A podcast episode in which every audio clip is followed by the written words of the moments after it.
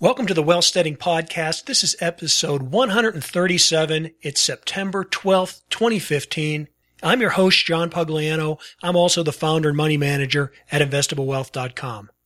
Well, in today's episode, I want to answer the question that I've heard from uh, many of you ask that relates to this week's purchase or this week's announcement that Warren Buffett will be taking a large stake in Phillips 66.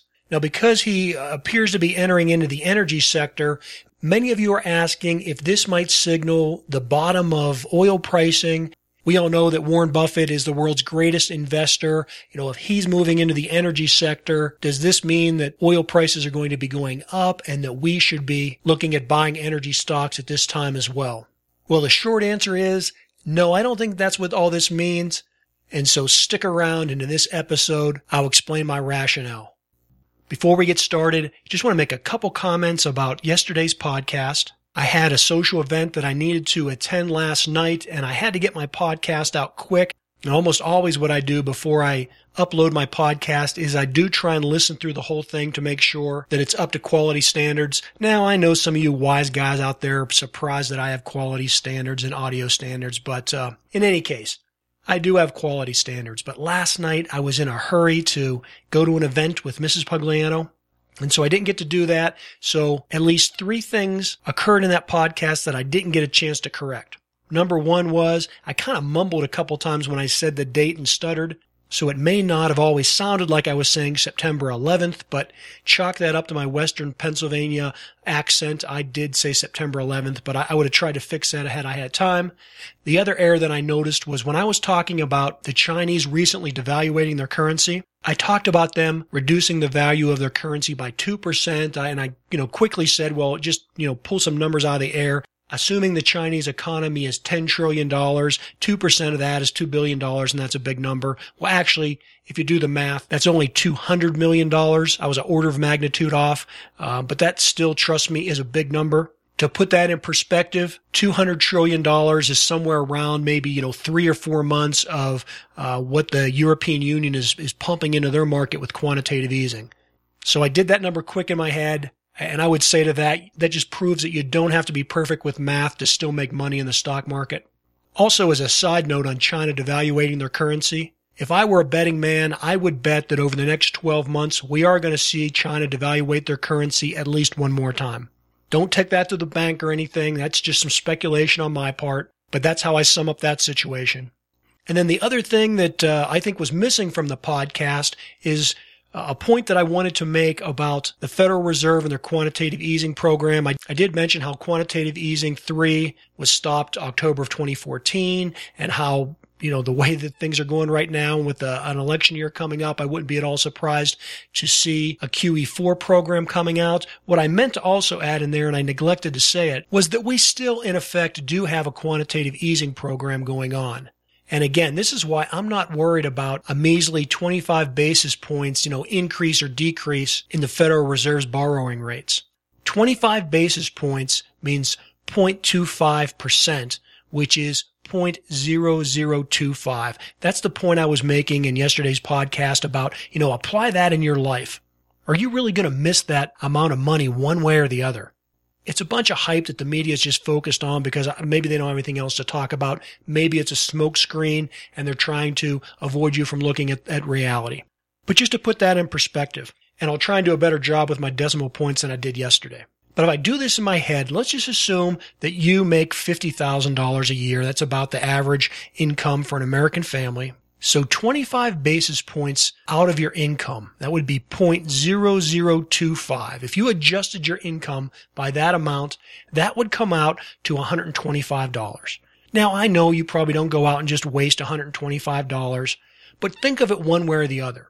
If someone walked up to you today and gave you $125, or if a robber came up to you and took your wallet and, and out of your wallet they took $125, is your life going to be drastically impacted one way or the other? You know, over the next 12 months, is that going to stop you from buying a home? Or is that going to stop you from buying a new truck? Or is that going to stop you from taking a vacation? I don't think so. That's what the point I was trying to make in yesterday's episode about the whole insignificance about what's going on with interest rates. But what is not insignificant is the quantitative easing program that the Fed has structured over these last six or seven years and that has spread to other countries. But what is significant is the quantitative easing program where the Federal Reserve was just printing money and buying up government debt and buying up government bonds. And that, you know, program had gone on about six or seven years. That's the problem. That is a direct way for the Federal Reserve to have an impact on the market's uh, method of setting interest rates. So that's a problem, not the fact that the Federal Reserve may or may not decide to change their overnight lending rate. That's the part that's insignificant. But here's something I forgot to add yesterday. So we're really still seeing a mini quantitative easing going on within our Federal Reserve. You see, because that four and a half trillion dollars that they have on their balance sheet, and four and a half trillion dollars is about as much as it would take to buy uh, all 30 stocks on the Dow Jones Industrial Average. So Walmart, 3M, Nike, AT&T, right? All those stocks, some of them that took over a hundred years to build like General Electric or Johnson and Johnson, Procter and Gamble, Coca-Cola, you know, long-term hundred year old established companies. Well, the Federal Reserve basically printed that amount of money since 2008, 2009. Prior to that, their balance sheet was pretty bloated. It was 800 billion. Well, now it's like 3.5 trillion. That's a lot of money. And that's what's kept us muddling along, coming out of a major economic crisis. And although we have stabilized, we've never hit the escape velocity of the, of the economy that everybody, all the politicians, all the economists keep promising our economy can barely grow at 2%, even though the banking system out of thin air created nearly $3 trillion and then pumped it into the, the debt market, the, the government treasury bills, treasury notes, and the mortgage market. And that wasn't done to pump up the stock market. Now the Federal Reserve is happy that the stock market um, has recovered and has you know doubled since the days of the recession. All the politicians like taking credit for that, but that wasn't the intent. The intent was to shore up and protect the banks to help them build up their balance sheets and to help them take the bad debt and the bad uh, mortgage properties off their balance sheets or at least stabilizing them. And by the Federal Reserve coming into our markets with that $3 trillion that basically bought up all the bad real estate, all the distressed houses. It made the real estate market increase. So when you hear people say, well, there wasn't any inflation. Oh, yes, there was inflation, but the inflation was in the real estate market. And that was the intent so that the banking system would be solvent. Now, collateral damage to that was also that it put a lot of money into the American stock market, the emerging stock markets, and that's what's pumped all those markets up. But if you look here in the last year or so, emerging markets have collapsed again. China is not growing at the rate it had been. And it's not only China's internal consumption. They were down something, uh, their exports to Europe were down something like 8% last quarter. So the whole global economy is slowing down. That has put major pressure on the emerging markets, and these emerging markets are really aren't emerging at all. Again, that's one of those terms, uh, unlike a market correction that means something. An emerging market doesn't mean a market that's, you know, suddenly coming up out of nothing. What they're really saying when they talk about emerging markets are commodity exporting markets. So countries that either dig minerals out of the ground or pump oil out of the ground or to a lesser degree, uh, grow crops like rice or something and then export that. And the, and the primary market for those commodities has been China because of the double digit growth going on in China and to a lesser degree, India. Well, all the funny money coming out of the Federal Reserve, a lot of that got funneled into these emerging markets. So they dug deeper mines to mine more copper and put in more oil wells to, to uh, uh, get more oil because everybody was worried about peak oil. And that's the same thing that we saw happening in the United States with the shale oil drillers. The one exception there was is that really hardly anybody thought the shale oil drillers were going to have success. They thought these were a bunch of crazy old wildcatters. Well, those guys proved the world wrong. But in any case, what we end up with now in 2015 is that China is growing at maybe 5% when, you know, a few years ago, four or five years ago, they were growing at 12 and 14%. And so all that copper, all that iron ore, all the lumber, all the cement, all the gasoline that people thought they were going to need, that all those construction projects and expansions were based on, well, now we don't need them anymore. So that's the problem. And it isn't the type of crisis where it's, uh, you know, existential, where because this happened, you know, humanity's going to get wiped out. Okay. It's not like an asteroid hitting the earth. It in due time will work itself out.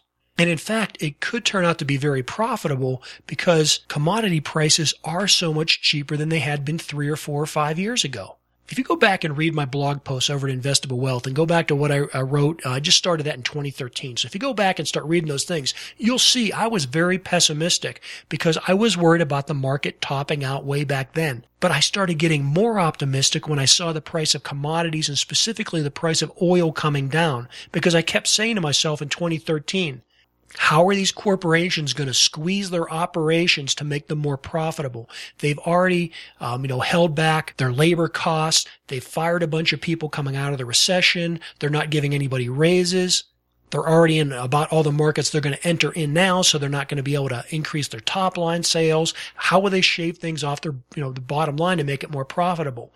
Well, when I started seeing oil prices come down, that was an event to me that meant that these corporations could potentially start improving their profits. Now, not the corporations that were involved with, uh, with energy wasn't going to help them, but it would help the airlines, the transportation type companies. It would help people that bought plastics or bought chemicals, right, and used those in their processes. It would also prove to help the U.S. dollar. And during that same period of time, 2014, the, the U.S. dollar started strengthening as it strengthened through most of this year again. So it was a good 18 month run where the dollar had come up significantly because we were getting ready to scale back and stop our quantitative easing program as Europe started ramping theirs up that increase in the dollar, again, it would hurt some companies. It would hurt companies that exported from the United States, but that's only about 15% of our economy. It would also hurt some of the big multinationals, but you'll notice that I didn't buy stocks in those companies.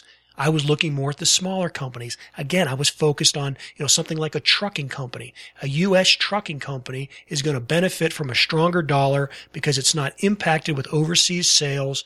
It will also be able to transport more things in the United States from the coast as um, our U.S. dollar stronger. We'll import more products. More products will come in on in boats. Trucking companies will pick those up from our coasts and ship them into the center part of our continent. And then also trucking companies would benefit benefit from the reduction in fuel costs. Okay, so that's just one example where that was a good industry. It made sense. All the trends were coming together for it. Well, as we got into 2015, I started seeing all the markets, you know, slowing down.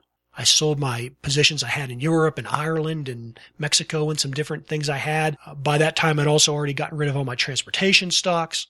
I was preparing for the slowdown because then we were starting to see the energy companies and their profits being impacted by the reduction in oil prices and commodity prices, which I thought maybe were going to bottom out back then. They kept going lower. They've continued to go lower. Those are all bad signs for a growing economy in the short term. Now let's bring this back to the Federal Reserve. And I'm sorry I've gone off on a tangent here. I've taken more time explaining this than I wanted to, but here's a key point we still have a mini quantitative easing program going on in the United States because that four and a half trillion dollars that's on the Federal Reserve balance sheet, well, they haven't retired that debt. Every day, every month, every quarter that that debt comes due, they just roll it over and buy more debt with it. So it, it would be like you holding a three month CD from a bank. And at the end of three months, instead of taking your cash out, you just roll it over into another CD. And so we're not sure on what those numbers are, but maybe 15 to 20 billion dollars, maybe more every month are being funneled back into the uh, U.S. debt and probably U.S. mortgage market from the Federal Reserve as they roll over their debt.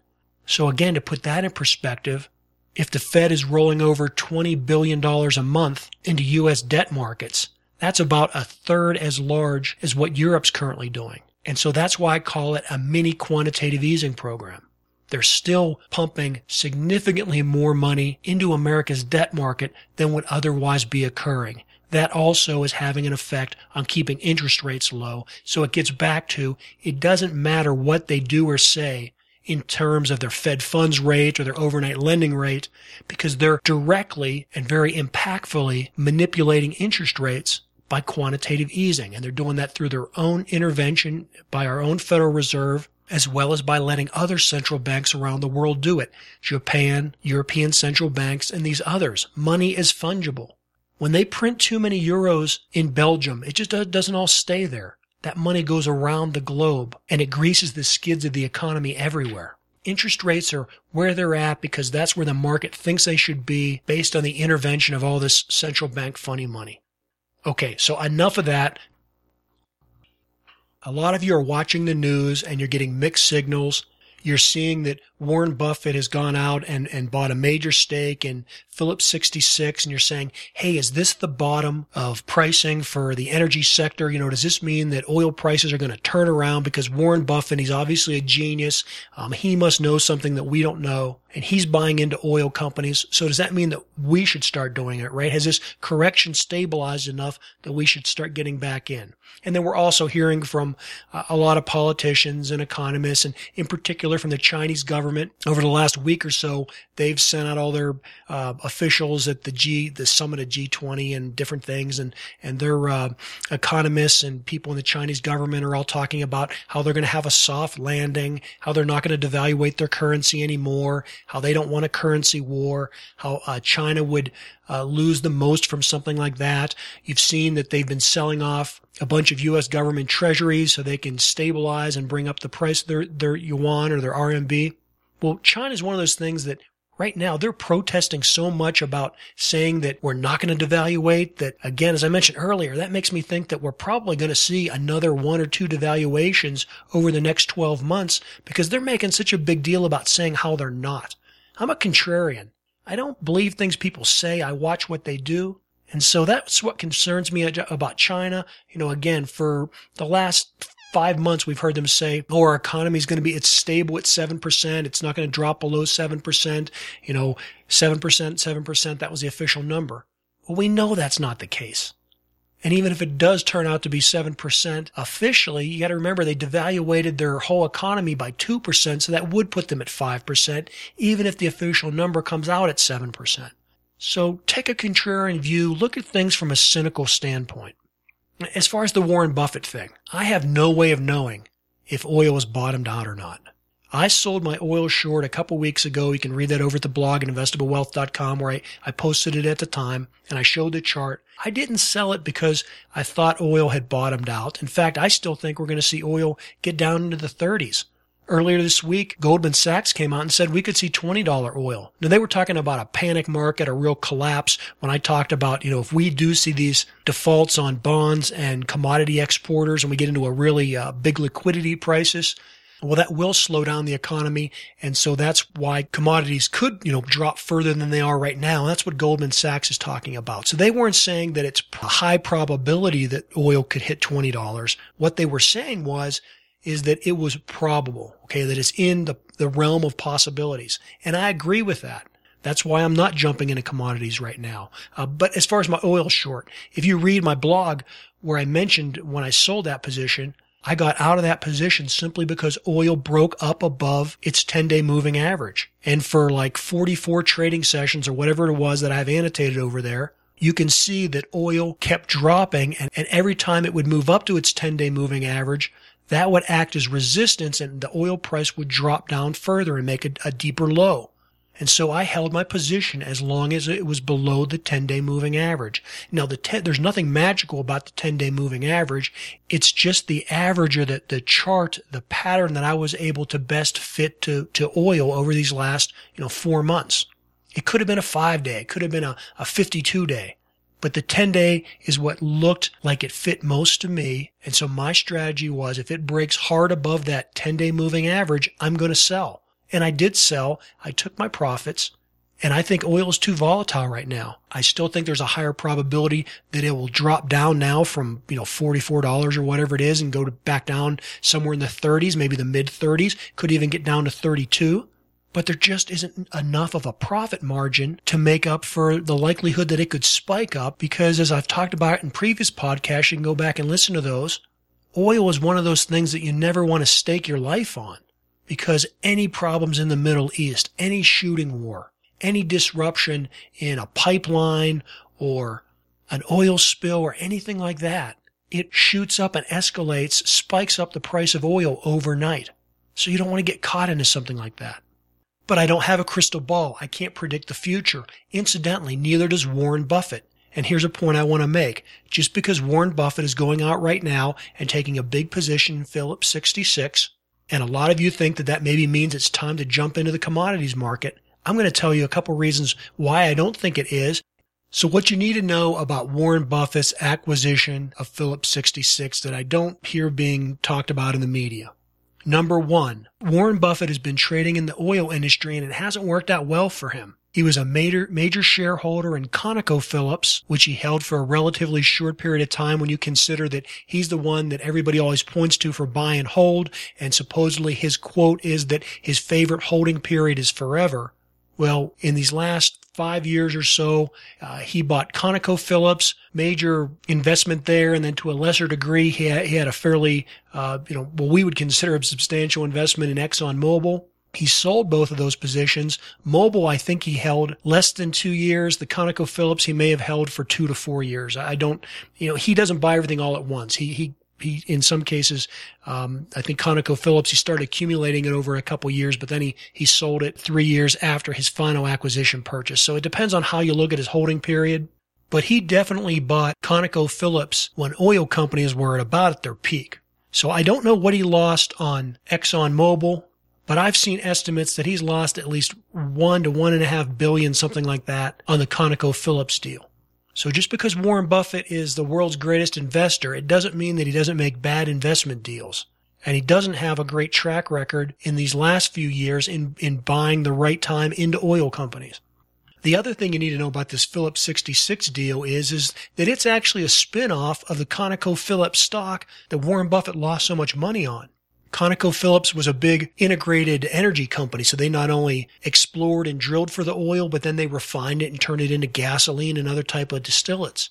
Well, the, the uh, refinery process, that all went through the Phillips 66 end of it. They have since sold that off. And so with the Phillips 66 acquisition, Warren Buffett isn't actually buying an energy company or an oil producing company. He's buying an oil refinery. There's a big difference there. So what Warren Buffett is buying into is not a commodity producer. He's buying into somebody that adds value to commodities. Phillips 66 buys commodities and then adds value into them by distilling them or cracking them, doing whatever different types of processes they do to turn them into chemicals and lubricants and gasoline, diesel. They may make plastics as well. I'm not sure if they're in the plastics business. So the way to look at this is that Warren Buffett is not assuming that commodity prices are necessarily headed up because if that's the case, I believe he would be buying directly into the commodity manufacturers where he's not. He's buying into the value add people. He's buying into the companies that are downstream of the energy producers. So I would make the bet that Warren Buffett actually thinks that commodity prices are not going up because otherwise rising commodity prices are going to have a negative impact on the profitability of refiners. If you look at refiners uh, prior to the last few months, they had been doing extremely well because oil prices came down, which meant that they had lower feedstock costs, but gasoline prices stayed up and then our American oil refining companies are allowed to export their refined products where American oil companies are not allowed to export their raw oil. So with the strength of the US dollar and the ability to export, companies that make gasoline and diesel were making extremely high profits. So from my perspective, I wouldn't make the argument that it's time to jump into commodities now that Warren Buffett's buying Phillips 66 because I think his purchase indicates that he probably thinks that commodities are going to be stable to down rather than up. Now, again, as I just pointed out, he lost a lot of money in the energy industry, perhaps some on ExxonMobil. He definitely lost a lot of money on ConocoPhillips. So he may not know any more than we do.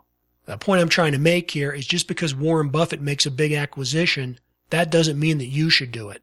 And then a thought I'll close out this podcast on, and that's that although Warren Buffett doesn't have a crystal ball and he can't predict the future, he is very much connected in the crony capitalism of American politics.